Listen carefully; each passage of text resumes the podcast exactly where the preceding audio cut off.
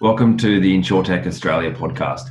My name is Simon Odell. I am a modest member of an amazing group of humans that co founded InsurTech Australia, the not for profit peak body representing Australia's InsurTech needs. Today, we're catching up with Daniel Fogarty. A quick bio on Dan. Dan is the co founder and CEO of Evari, an innovative insurance SaaS solution for insurers, MGAs, and consumer brands operating in the US, Australia, UK, and many other markets. Evari uses its own tech as a Lloyd's cover holder and MGA to provide small businesses with insurance in Australia. Dan, as you may know, is the former CEO of Zurich General Insurance Australia and New Zealand and held executive positions at Suncorp, Vero, and at Westpac needless to say, he has a comprehensive understanding of the complexities of insurance. Dan is also a fellow and board member of ANZIIF and a member of the advisory committee of InsurTech Australia. He is the chair of the advisory committee for time and space and a volunteer lifesaver at Manly Beach. I'm sure he looks amazing in Budgie Smugglers. He has a master's from Stanford University Graduate School of Business and a Bachelor of Commerce from the University of New South Wales and the list goes on. This was a really special catch up with Dan. Where else, I guess, can you hear a candid first hand account of a CEO, a prominent CEO, leaving their PA behind and their high profile gig to launch a, a high risk startup? So let's get straight into it. Thank you for joining us today, Daniel. Great. Thanks, Simon. Thanks for the opportunity to uh, talk to you and your listeners today. Great. Uh, Dan, in more ways than one, you've re- reinvented yourself. How did you make your way from CEO of Zurich to launching an insurance startup such as? Uh, what was your inspiration or, or catalyst for, for this reinvention? Yeah, great, great question. I, I was interesting when I when I left Zurich. Uh, I was I was doing what what many people would do and, and looking back in the corporate world while, while also having that uh, uh, burning desire to do a startup. My background, I, I, I, went to Stanford University and, and the business school there, they, they sort of specialize in trying to teach people how to do startups. So I'd already always had that as a, a potential ambition. And, and the inspiration for me was really the work that I did while I was at Zurich. Uh, whenever I could, I went out at claims time uh, and look for a, a senior executive. The best time to go to claims time is after a natural disaster because there are just so many claims you can see at once and and I made sure I did that on a number on a number of occasions, sort of pretty much whenever I could. And I was always amazed at how many people did not have the right insurance. And unfortunately, it's only at claims time that you find out whether you have the right insurance or not. And one particular example stuck in my mind. It was after the Brisbane flood uh, in, in uh, you know, a number of years now ago now. This customer came in. You know, Zurich uh, actually supported flood insurance, so they had full flood insurance at the time. And this guy was irate that he wasn't properly covered. And I started looking into the situation, and what I found was that you know our assessor had been out there, and, and this, this client was insured for about half a million dollars worth of stock. Our assessor had been out there and said, look, there's at least $1.6 million worth of stock that's been damaged here. And for a small business, like that is a huge amount of money. If you've just lost $1.1 million, because you've had the wrong number on your insurance policy. And that number is sitting in your cloud accounting system. And you can see what would happen in a, in a situation like that. You know, normally it's the, the spouse, and it wasn't this situation, the spouse who had set up the insurance.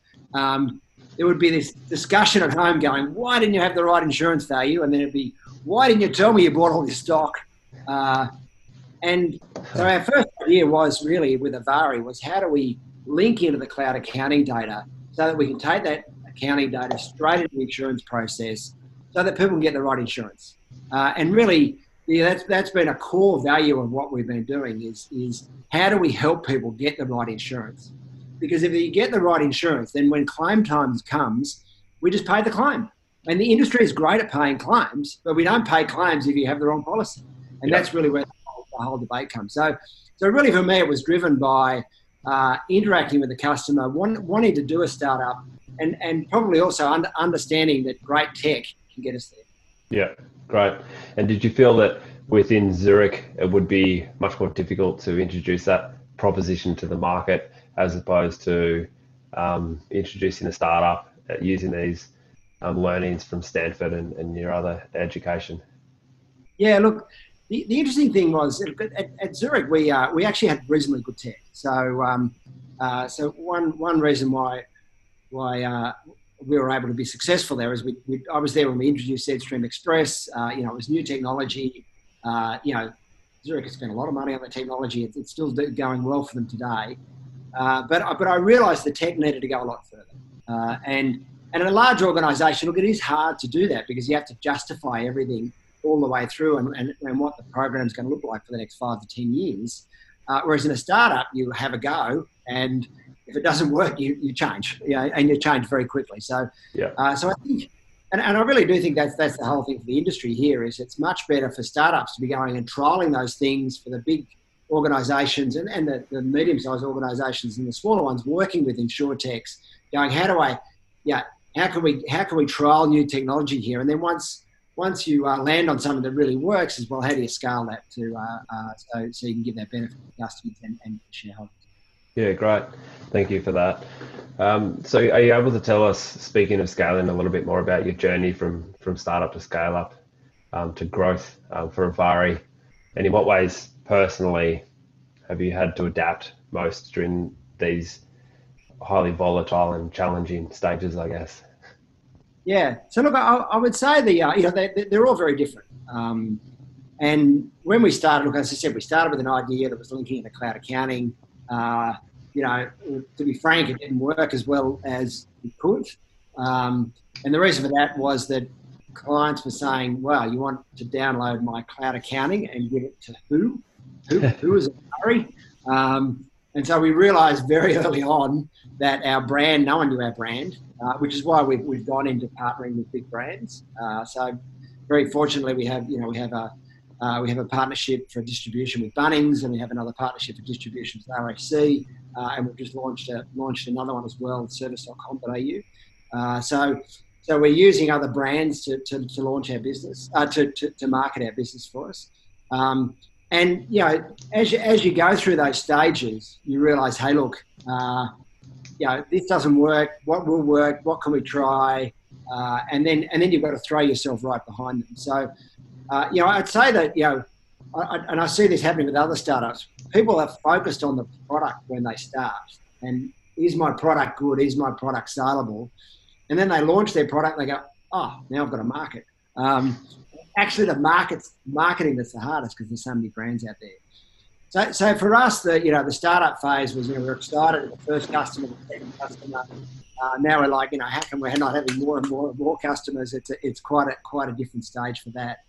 Uh, and and in our business, we've really pivoted our, our focus. So what happened was when we launched our, our first product, a lot of insurers looked at what we were doing and saying, oh, can I have that technology as well? Uh, so we've changed uh, the main focus of our business from being a underwriting agency or MGA providing insurance directly to small businesses to providing the technology to insurance businesses, uh, so to underwriting agencies, MGAs, uh, small insurance companies, uh, and, larger insurance companies, etc., uh, to help them be able to provide insurance that's easy to buy, easy to manage, and flexible to changing needs. So I think when you start the journey, you go, look, this is a vision of what I'm going to be doing. Uh, whereas if you said, back when we started that we'd be doing what we'd be doing now, I'd say, well, I, would be surprised at that. But yeah, we've, we've found we've found the right niche for us, uh, and now we're and now we're growing quite nicely. Great. Yeah, great. Thank you. And in which countries or regions do you have um, staff on the ground? Yeah, so we have um, so we have a t- our team is based in the UK and in Australia. Uh, so we have uh, a, a, team in London, a team in Birmingham in the UK. Uh, m- most of our team are in Perth, uh, and that's and that's really where we started. Uh, and we only have two people in Sydney, so uh, we're not we're not that large in Sydney. Really, my job is more a Perth job than a Sydney job. But if I was in Perth, I'd be flying. Well, not not that I can at the moment, but I would be flying back to Sydney all the time because everything happens on. You know, most things happen on this side of the country from an insurance point of view. Yeah. Uh, but we, we've, we've, it's been great for us to be domiciled mainly in Perth. Uh, yeah. Particularly at the moment, you know, uh, it's uh, restrictions in Perth are being lifted a lot quicker than they are elsewhere in the country, which is great. Yeah. And is it quite challenging managing a disparate team? Um, you've got time zone challenges and obviously a lot of other challenges. How have you gone about um, overcoming some of those challenges of having a global team? Yeah, look, I'd, I'd say yeah, the, the, global nature of our business is uh, is even greater than where we're, we're located. Uh, we've got clients in uh, so this is the first the first insurance client to use our software uh, was based in Chicago. Uh, so they're using our software uh, to sell earthquake, landslide, and flood insurance in four West Coast states. So uh, California, Nevada, Arizona, and and uh, Oregon. Uh, so you know we've got we've got businesses from you know, the west coast of, of the USA to the east coast of the USA uh, in Europe. Uh, we're doing we're doing we're doing things in Asia at the moment, uh, and you know, we're we're obviously doing things across Australia. So, you know, a typical day for me is just about how you fit these things in. So, yesterday I started at, at 6 a.m. Sydney time. I was in I was had a meeting in Boston. Uh, so working remotely works well for me because I started in Boston, and I worked in Sydney uh, then, I, then I was in Perth and I had a meeting in Melbourne. Uh, then we had a meeting in Tel Aviv, uh, interestingly, uh, then one in Milan, uh, and then in London, and then I finished my day communicating with New York. So, um, you know, look, that's, uh, look, as, and as all founders know, look, running a startup is pretty crazy. You just need to work it so it works for your life. so, so the way we work between Australia and the UK is that we have uh, the overlap time is, is really full of meetings. So uh, if someone wants to have a meeting with me, sort of, you know, after sort of uh, four o'clock in the afternoon, so four to seven is a busy time for me, Sydney time, uh, when, I, when I'm communicating with the team over there. And then, and then what we do is, is we just have meetings later. So, um, you know, I said to one client they wanted to have, you know, having a 6 a.m. meeting is pretty rare for me uh, doing things first thing in the morning. I try to. That's when I try to sort of get, get my exercise in in the morning, uh, and and I think from a from a founder's point of view, you got to make sure you look after your health as well. So it is it is pretty challenging having different time zones, but you can do it, and you just need to manage your diary so that you can get the sleep you need and uh, and, and interact with people at the right time. Yeah, uh, great. and, and, and, and then be flexible. Yeah. So you're finding that if you're not having to spend time commuting, that you're on balance more productive uh, yeah, look, I, I think so. I mean, I think that the, the thing is that, you know, we're, we're in the relationship business. Uh, and look, I, would say that about insurance anyway. When, when I think about the insurance industry, I mean, I like the insurance industry because it's really, there's really two things about the insurance industry I really like. One is it's all about people, uh, and the second is it's intellectually challenging. Um, and because it's all about people, and, it, and, it's all about people, whether you're insurtech or whether you're in a, in a, in a, in a large insurer, yeah, you want to meet people, and and that is challenging in this environment where you can't actually meet people. But once you've built a relationship with someone, then you can. It's fine to talk to them over over over, you know, over a Zoom call or, or, or, whatever it might be. Um, so for us, we're sort of still working out how this new world works. Um, interestingly, you know, we've been able to acquire customers remotely without actually seeing them. Um, and that's and, and that just shows that people are getting more comfortable with this technology. And I think this whole lockdown has been great for digital companies to be able to do that. Now, you know, now we have to say, well, you can do this via Zoom.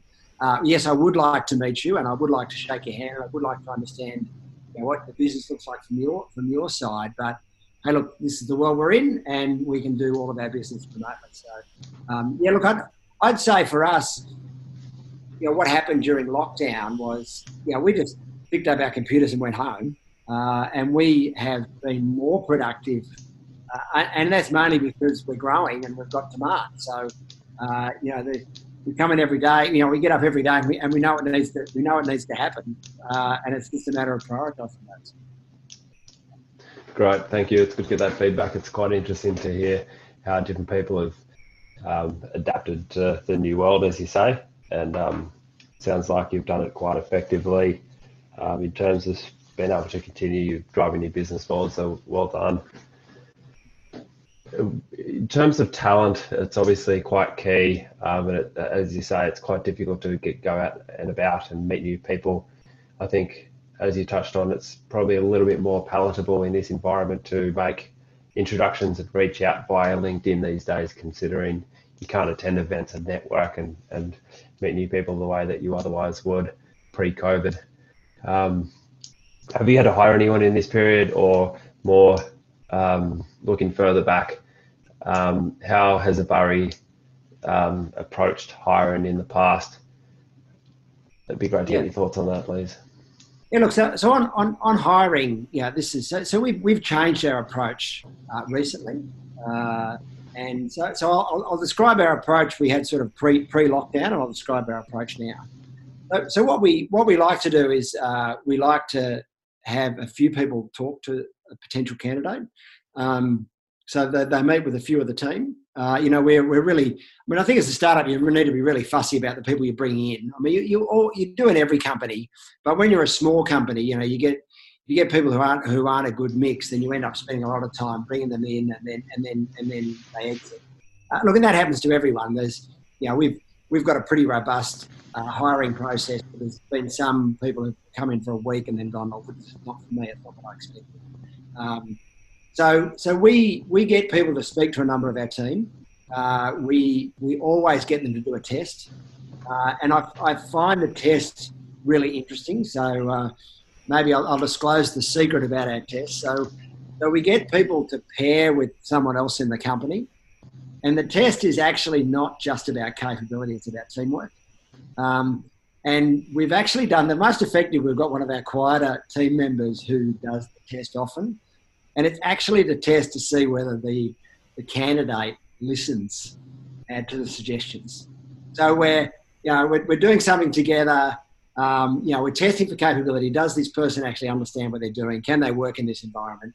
And we're going, are they, are they a team member who is going to listen to everyone in the team? Because, you know, you need to work collaboratively. So, so that's been a key part of us. And, and even our, um, you know, we, we employed a financial controller. We, we had a test, had to create a test for, for her to do. Uh, and it was really good. It was really good seeing the way that she reacted to that test. So, generally, the test is on, you know, either a you know, for customer service staff or, or for developers. But we try to do that across the business. So what we've done recently, so we've just we've, we've had a hiatus period where we haven't employed anyone uh, for a number of months while we've been working out what lockdown uh, means. Uh, we've been fortunate not to have to put anyone off because uh, we've had we've been busy and we've, we've got plenty of work. Uh, and we've just recently started hiring again, uh, and our approach here has changed. And it's it's changed because primarily because we're hiring in the UK uh, where you know there's a higher unemployment rate than there is here. Um, there've been some really good people uh, uh, around, and, and, we've decided to truncate the the recruitment process because the quicker someone can get on the job, the better. Uh, but then we've been frank and said, look, if this doesn't work, then we need to have a very frank conversation that doesn't work after a week. Uh, and you know yourself, when you start a new job, you know more about the company working with them for the first week than you would in the, in the would in the interview process. So so you as a candidate know more about about about the company, and the company knows more about you as a candidate. So we've sort of gone, how can we how can we truncate the the uh, selection process so that we get people in as soon as possible. Um, and like last week, for example, we employed someone. Uh, we did the interviews on Tuesday. We offered the job on Wednesday. They started on Friday. Uh, That's now, they've already had three days at Evari, and I spoke to them last night and said, "So how's it going?" And, and they go, "Well, I'm really excited about this, and you know, I can see what we're doing here." And we have a much better feel for this person after three days uh, than we would through the interview process, which probably would have taken another another week just to coordinate people's diaries so they could meet with people. Um, whereas this guy's uh, appears to be really good and he's, he's up and running. He's, he's working. So, um, so really, we're, we're, we're going to try this new process for a while. Look, we might change again in a few weeks. Um, but it's easier when you have got great talent who are out there in the market. Uh, and and it really depends, as I said, about who we're bringing in. If someone's got to resign from their other job, then we're going to we're going to be much more thorough about that process. Uh, but because we have had people out there who are available, Yeah, great. That's brilliant. Really nice to hear that. So very much it's about um, getting a technical and capability fit identified for the candidate against the role, and then working out uh, whether they're a personality or character match for the team, and that they are going to be collaborative um, in their approach to service, servicing their function in the business. Yeah, yeah, that's right. And, and and also we need we need them to be flexible. So we have a we have our development team split across the UK and Perth. Uh, so we've got uh, so we've got teams that so we, we split our development team up into smaller teams. And so if you come and work for Evari, then you're undoubtedly going to be doing calls if you're in Australia in the evening, and if you're in the UK early in the morning. Uh, so um, so you know we want we want to make sure people are flexible about that. They, they, they can they can they can cope with that, but also we then we give them flexibility. So was having a meeting yesterday with with uh, someone, and, and uh, one of my team members was in the car picking up their kids. I mean, they were just on listen mode, um, and, and, that's fine. You know, so, so we offer we offer a lot of flexibility for people to be able to operate from home, uh, and quite a few people have always worked from home. So uh, working remotely is uh, good as well. So uh, yeah, so there's a combination of things that goes into hiring. Okay, great, thank you. A lot of the people listening will be founders or, or people within um, in, incumbent corporate businesses and so on, but it often requires one to reflect on their own capability and how they're developing their business. And we know that it's very challenging being a founder, for example, and growing a business um, at a startup stage.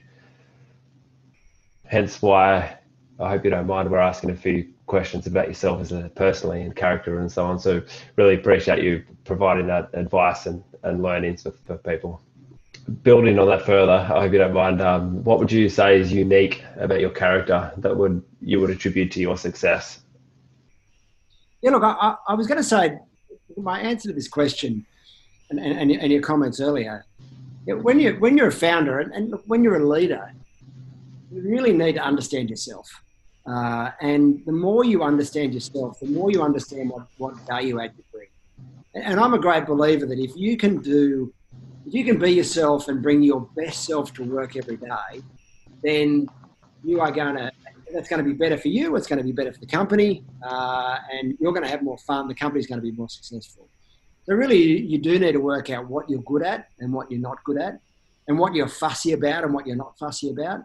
Uh, and, and ideally, you know, at the founder stage, you can find co-founders who who are good in your areas of weakness. Uh, so, yeah, that can be pretty obviously technically when you start. You can go, hey, look, I'm not, I'm not, I'm not the tech founder.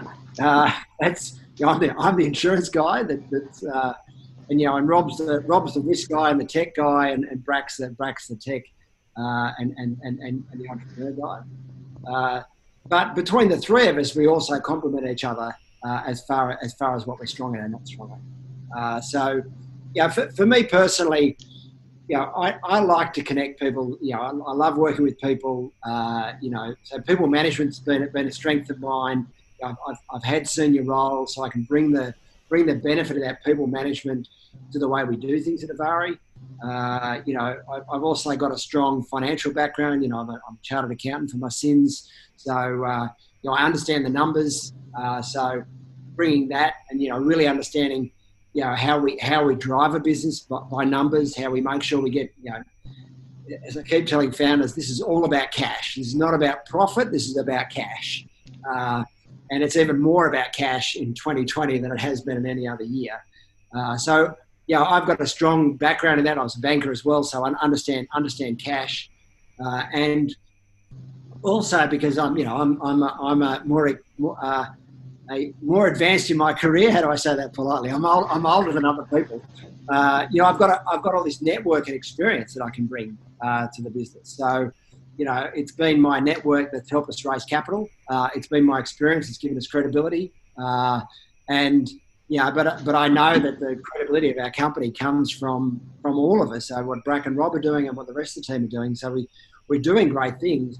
But you know, some people go, well, he's the ex CEO, blah blah blah. Therefore, he must know.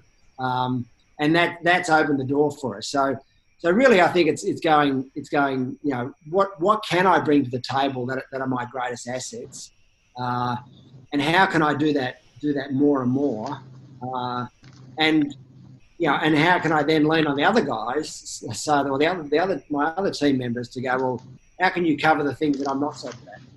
Yeah, I remember the first time I met you. I think uh, was 2016 or 2017 at the ANZIIF Awards. Um, just as a sample of one testimony for what you just said um, about being a people person. I, I, met you that night. I felt like I'd had known you for at least six, 12 months already after a quick conversation. Um, it was, it was it was great. I think Brent and Charlie introduced us, so that was um, that was a nice introduction. That's good. good. That's great to meet you too, Simon. We feel I feel like we've worked together for a lot longer than. Uh, yeah. It does seem like that. Um, if given that we're in a, a, macro downturn, and you touched on it in the previous question, is there any specific advice you'd give to pre-seed, seed stage uh, founders um, facing depleting motivation um, in this macro downturn? Yeah, look, I think I, there's a lot I can I can talk about this, and I might I, cut and paste out what you like, but I, I would say, firstly, this is not the time to deplete motivation. I've got to say, this is the best time to be in tech of for ages. You know, as I said earlier, we are talking about people being prepared to do Zoom calls around the world. Now, that's something that people were going, no, you have to turn up to my office and talk to me. Uh, and everyone knows they need to adopt tech. You know, we've seen that. We, we can see that in the share prices of all the tech companies. They've all gone up because everyone's going, now's the time to adopt tech. So I would say, look, this, this may feel like the hardest time, but we're in a great environment for people to adopt tech. And you need to be motivated to get out there. And it, it, it is going to be more challenging. And, and you know, and, and plenty of people have said this before me. But you know, that you look at the previous downturns, the companies that have done well and survived those downturns have come out much stronger. So, so take that as motivation. Um, I would say so. That's the first thing: is is is turn your motivation around. This is a great time. Well, the second thing is for me, is up. There are six words that I've been uh, sort of focusing my own efforts around as a leader uh, during during this lockdown period, and that, those six words. Uh, the first one is gratitude, uh, and you need to be thankful. I mean, look, as an Australian, we need to be thankful we're here. You know, there's our, our we've managed this well. You know, there's there's so many things that are, that are going well in this country. Uh, but also, I'm thankful that that for all the things that I've got. You know, what happens in a recession is you focus on the things you've lost. But hey, look, we've got a pretty good life. You know, my, my family are going to be able to are going to be able to eat today. I know what job I'm doing. I've got customers. You know, there's there's, there's things are difficult, but there's plenty to be to be grateful for. So I think if you start with gratitude, uh, the second one is compassion. Uh, some some people are finding this really hard, uh, so you've got to be compassionate with other people. Uh, you've got to you've got to understand that yeah things may not happen as quickly as they they would like them to. Uh, the third one is calm. I think as leaders we've got to be calm. We've got to make sure that we pass that calm on to other other people, and that's sometimes hard in this crazy environment. But if you as a leader can be calm for other people, then that that will permeate out there. Uh, the fourth one is communicate. Uh, use this opportunity to talk to as many people as you can because some other people, you know, all the introverts are sitting there at home going, my God, who do I talk to? All the extroverts are going, my God, I'm stuck at home. Uh, so communicate to people, tell them what's going on. And then from a business point of view, my last two are, are purpose and vision. So reconnect with the purpose about why you're doing what you're doing and be really focused on the purpose about what you're doing. Uh, and, and, then, and then the vision is what is your vision as a leader to, to, to get out of 2020? You know, how, how do we do that? So, so we've been, you know, the lockdown has been very good for us to go, hey, look, these are the really important things we need to do to have a successful 2020. Um, and the most important part of a successful 2020 is that all the people that are here all have jobs at the end of the year uh, because their families rely on it. And how, how can we do that? What, what can we do to make sure that works? Uh, and, and then connecting with our purpose of how do you, and for us, how do we make insurance that's easy to buy, easy to manage, and flexible to changing needs? That's our purpose. How do we, how do we help insurance companies do that as many places as we can? And our vision for doing that is, uh, is working with as many insurance companies uh, and, and underwriting agencies. So one thing we're doing at the moment is helping a lot of Australian underwriting agencies with their tech. Uh, and that's something where we, we think there's a, a great level of value we can add. Uh, so connecting to your vision. So six words, gratitude, compassion, calm, communicate, purpose and vision. it's a fairly high profile role. You've got a lot of networks that are in the corporate space. Um, you've had this this passion sizzling away since you were at Stanford to launch a startup and, and um, practice those lean startup methods and so on. Were there any times of nerves after you left? Surely there was times of nerves after you left Zurich when you were starting to start up and thinking, have I done the right thing? I left my PA behind. I have to bake my own, get my own coffee. Um, were there any times of nerves um, throughout that those first few months or years? All the time. That's uh, you know you're taking.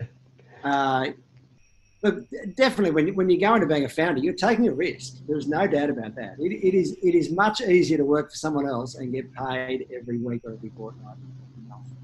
Uh, whereas when you're at a startup, you're you know the, the, the economics are very different, uh, and you've got to back yourself you've really got to trust in your in your ability to lead uh, and your ability to get this right. And the stats are right against you. You know, we know that so many startups fail, uh, and they don't necessarily fail because they're a bad idea. Maybe they're a great idea at the wrong time. Uh, maybe maybe the, market just wasn't right. You couldn't get the you couldn't get the uh, the, the, sales process going. Someone you know, you thought you had a great idea. It's taken you two years to build it, and someone else got there before you. Uh, there's plenty of things that can uh, can go wrong, uh, and and I think it comes back to and that's that's why my you know talked about earlier my, my six words for now. One of them is purpose. You know why reconnect with why you're doing this. You know you have to if you're going to do a, if you're going to do a startup, you need to be really focused on the why. You know why why do I want to do this? So first the first why is why does the market need it, and the second why is why do I need to do this?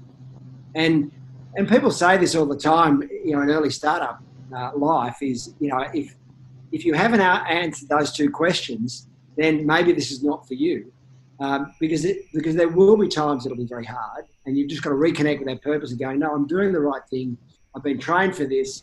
Unfortunately for me, I feel like I've been trained for this for the last sort of, you know, for, for all of my career. I've, I've got these skills. I, I, I feel very good about being able to deploy those skills and I'm passionate about insurance being being in a better space. You know, insurance should be easy to buy, easy to manage, and flexible to changing needs. It just should be. And if it was like that, then every time a customer bought insurance, they'd be properly covered. And when the claim times comes, we just turn up and pay the claim. As as as the whole industry, we're good at paying claims. So, yeah, as you see, I'm, I'm, I'm passionate about what I do, and uh, and you've got to have that passion so when you are in those deeper, darker spots, then you go, you know, how to, you know, re- reconnect. Uh, the, the, other thing I'd say is make sure you get good advice around you as well. So, um, you know, I, I've had a personal coach uh, for quite a long period of time, uh, and I, I still see my personal coach now. So, uh, you know, that, that helps me. I mean, corporate can afford to pay for those things, so get prepared to pay for these things yourself. Um, you know, the startup can't afford to pay for those things, but um, yeah, you know, I, I, I, rely on a coach, and when and when things get really tough, you know, just like you, when you're a CEO of a big organisation, you can't, you know, you can't share too much emotion around the business. You need someone to vent to or help you, and uh, um, so yeah, I think I think getting external advice, and you can get that through a range of, you know, it could be a friend, uh, you know, it could be, be someone you're paying to actually do that. Uh, but yeah, make sure you've got someone you can talk to confidentially who can help support you emotionally. Okay, thank you. How often, what's the cadence look like with that advisor? How often do you catch up with them and for how long? Yeah, look, so I, I, um, I can just catch up with them whenever I need it. Uh, so, um, uh, and and we've been working together since uh, we started working together in 2002. So you know we've been working together. She knows me pretty well. Uh, she knows my hang-ups. She knows what I'm good at. Uh, and sometimes I just need to talk to her, and she goes, "You're good at this. You're good at this. Remember, you're good at this. You did this in, you did this at Zurich. You did this at Suncorp. You know, you did this when you were back at Westpac. Um, so uh, um, just remember, you're good at this." Going, oh, I just needed someone, you know, because I've been trying to do this. So sometimes it's, it's just being a cheerleader for you. And other times it'll be, oh, look, you know, remember this is one of your traps, you know, you know, pull back, stop being emotional about it or, or be more emotional about it, whatever, whatever it is. Uh, so yeah, I, I just, I just now have, have a system where you know, she and I just connect when when uh, when we need to, and when things get particularly difficult, I go, "Hey, time to catch up." Um, but yeah, but but some people like to have sort of a formal mentor where they go, um, you know, and and and a mentor uh, is, is, is great as well. Uh, so we have different people who help us out. So we have a we have a very good independent board member uh, who's one of our investors. Uh, so um, you know, I, I, was talking to him yesterday. Uh, so I'm talking to him about what what the business challenges are. So so my coach is quite different to that. You know, my coach is about me. Uh, and it's purely selfish. It's like how do how do I get the life that I want, and how do I balance the pressure at home, and uh, you know how do I balance my fitness, how do I balance my mental health. You, know, you can't often talk to a. Sometimes hard to talk to a board member about that. You know, you're talking about your mental health, you're going, hey, look, I'm pretty stressed at the moment. You know, you don't necessarily want to do that with a board member, but you can do that with a coach. Uh, yeah, so and, and, and I think you know mental health is a, is a big focus in in, in uh, yeah founders as well, and I think that's because they don't have someone to talk to. Uh, so you know, there's, there's things things there things there that they can manage in a different way. Great, thanks. There's a lot of lot of gold in that response. Much appreciated. Just to run through a couple of quick last questions, um, just to pull back the curtain even further on on, on Daniel Fogarty. Um, are there any historical figures, influential historical or contemporary figures that have helped shape or, or in, inspire you? Look, I actually found this really hard to to uh, pinpoint. You know, a, a, a small number. I, I've got to say, I, have found that the people who've inspired me the most have been great leaders, great leaders who've had who've had humility.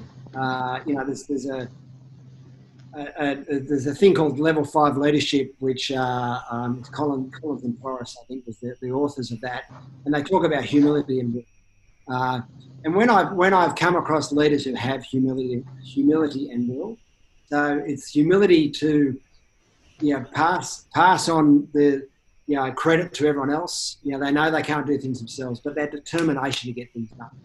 Uh, so I've had some great people that I've worked with uh, across across my career uh, who've, who've, been able to help me with that. And uh, yeah, one, one of them is now one of my investors, which is great. Uh, you know, he was a, he was a, a strong leader of, of, of, an ASX listed company. Um, you know, another one is a, is someone who was uh, you know one of one of my bosses 20 years ago. Uh, you know, and she's she's helped me with other things. So yeah, you know, it's, it's, I think it's really about individual people who've, who've been able to help me because they've been humble uh, and determined uh, and showed me what leadership's about. And, and, and these things you really, you really pass on as in, as in, you know, I'm hoping I'm, I'm able to pass those sort of things on, on, on to the next generation. Great. Thank you for that. Know, I recall covering the topic of level five leadership or the concept of level five leadership at UTS um, in an MBA there. And I recall there were three things that determine the difference between a level four and a level five, uh, which is moving way out from the middle of the bell curve, obviously. I can only remember two of them. Uh, two of those three things. One of them is strong will, as you mentioned. The other one that you mentioned was empathy. Um, okay, so another question. How have you seen the response from the incumbents? Um, what's your impression of their, their response and, um, and what does that tell you about their their initiative, their thoughts on growing um, or contracting? Uh, Simon, it's been really interesting seeing how the incumbents have reacted to lockdown uh, and this whole COVID situation. They look, there was a there was a period, you know, when, when, lockdown first started, where everyone was sort of going, "Oh my God, now I've got to work from home." Uh, you know, we need we now need tens or hundreds or thousands of people working remotely. How do I get that technology to work? Uh, and that means decision making slowed down for the first uh, the first number of weeks while people worried about operations. And, and really, since then, we've seen people get go into two categories. We've seen those who have then said, uh, the incumbents have then said, "Wow, now I need digital now more than ever, uh, and let's go hard." So we've got people who have been really demanding and going, "I just want to get out of market as quickly as I possible can, possibly can." And then you've had other incumbents who've gone, "Oh, I need to save my money. You know, this is too hard." Um, you know, put it put it in the put it in the too hard basket and really slow things down. Uh, and and what what we're seeing is that the more nimble customers, uh, from our point of view, the more nimble the more nimble incumbents, the more nimble insurers, uh, and and a lot of these are the underwriting agencies who are then going, hey, look, I can now get into this market. There's an opportunity for me to get in there with great tech. They're coming to us and going, how do we use our tech? How can we deploy it quickly? And our whole value proposition of Evari is get you in the market quickly with the tech, and and enable you to act like an insurtech, which is get it out there, get your tech out there with your your branded ideas, with, with your pricing, your underwriting, your wording, uh, and then be able to test it in real market situation. So so we're finding that, that quite a number of incumbents are going, let's go harder at this. And I think that's the biggest risk for the incumbents who said, let's delay this uh, because some the people who are delaying it, you know, we know that a insurance book slowly goes away. And for those people who are investing now, then they're going, let's go hard, let's get let's get customers while they love tech. Um, and as, as I said earlier, you know, insurance should be easy to buy, easy to manage, and flexible to changing needs. And the smarter incumbents realise that, and they're going hard at the challenge. Yeah, great. There's last time I checked, there was well over 100, 120 MGAs in the Australian market, surely um, providing a digital quote and bind, either whether it's broker channel or direct to consumer channel, as an opportunity to gain a competitive advantage in, in that market as well. Yeah, well, that's, so we're, we're seeing that uh, you know the, the, underwriting agencies, the MGAs, uh, here, here and in other markets are, are, a great source for us to work with. You know, a great, a great client for us to work with. Uh, and, and that's because you know their, their decision making is shorter. Uh, they're, they're prepared to trial new things. Uh, you know they've often got a niche product that, that takes a bit more underwriting, uh, and and our, our technology is, is very flexible, so they can they can program that that in. Uh, they can get referrals back if they need to, or they can just go straight through. So we're, we're finding that market to be a, a great market. We've got a number of uh, underwriting agencies we're, we're implementing at the moment, and I think once the rest of the market see those, they'll be going, wow, how do we get this technology? So I'm excited about that part of the market, uh, you know, particularly later later this year and into next year. Uh, and then we're you know we're, we're working with uh, large insurers as well. As I said, those those who are are embracing the challenge of digital now uh, are, are going hard as well. Amazing, thank you. Are you reading a book at the moment, or is there any that you'd, you'd, you'd recommend to the listeners? Yeah, look, I'd say that as far as a, a, a great book to read is uh, Seven Habits of Highly Effective by, by, by Stephen Covey. That's, uh, well, I think that, that that sums up what a startup is. You know, be proactive, begin with the end in mind. First things first, think win-win. You know, seek to understand before you be understood. You know, synergize and sharpen the saw. I mean, they're, they're, they're, just seven great things you should be thinking about uh, all the time. And look, when I recommend that book to people, actually also there's another book which I think goes the next step, which is uh, Cyril Peupion's book. I don't know if you know Cyril. He's a he's a, uh, a Sydney-based um, uh, mentor. Used to work at one of the banks, uh, and he's he's written a book called Work Smarter, Live Better. Um, and and that really takes to me that takes some of the, the principles of Covey's and then makes it really practical about how you can then go how can I how can I you know it's nice to say be proactive and and you know do the first things first but how do I actually do that? And Cyril gives you tips on how to actually do do that sort of thing so I'd, I'd say those two books together. Uh, amazing. Thank you. That's great. Yeah I, I love Seven Habits. Um, is there an exciting personal or professional achievement you'd like to achieve in the next uh, 12 months? Yeah, look, the, the big thing for us is you know, I'm so driven by by Evari being successful that, that you know the, the more we can realise our vision of where we're at, and, and I do actually think the next 12 months is is the exciting time for that. It takes it does actually take a number of years to build a successful company, uh, and and I feel like you know I can stand you know stand here at the, the end of June next year or the, the middle of the middle of 2021 and go. We implemented all these customers in 2020 We've got another another wave of new customers coming through, and, and we've now got a model that's that's scalable, and and we've got lots of customers who are getting the right insurance because uh, you know, they've used Evari software. So, so for me, it's it's really about professional achievement at Evari. Um, and, and as you know, I, I, juggle a whole lot of other things in my life. So it's really about seeing those those work as well. So you know, very, very happy to see InsurTech Australia grow to the next level. Uh, Uh, I'm, I'm on the on the board of a well, on the advisory committee of a uh, of time and space, which helps build resilient families in Australia. Uh, you know, seeing seeing them go be more successful. Yeah, probably probably those things are, uh, are things that I'd like to see more. Okay, thank you. You, you do definitely sit on a lot of boards and spend a lot of time giving back. You've, you've been central, no way to overstate that, to the establishment of a thriving insurtech ecosystem in Australia. So thank you um, from all of the team at InsurTech Australia and everyone in the ecosystem for helping form um, what is now a thriving ecosystem. You've been quite pivotal. So thank you, Daniel. Great. Thanks. And thanks for the opportunity to talk to you today, Simon. That's great. No worries. Cheers, mate.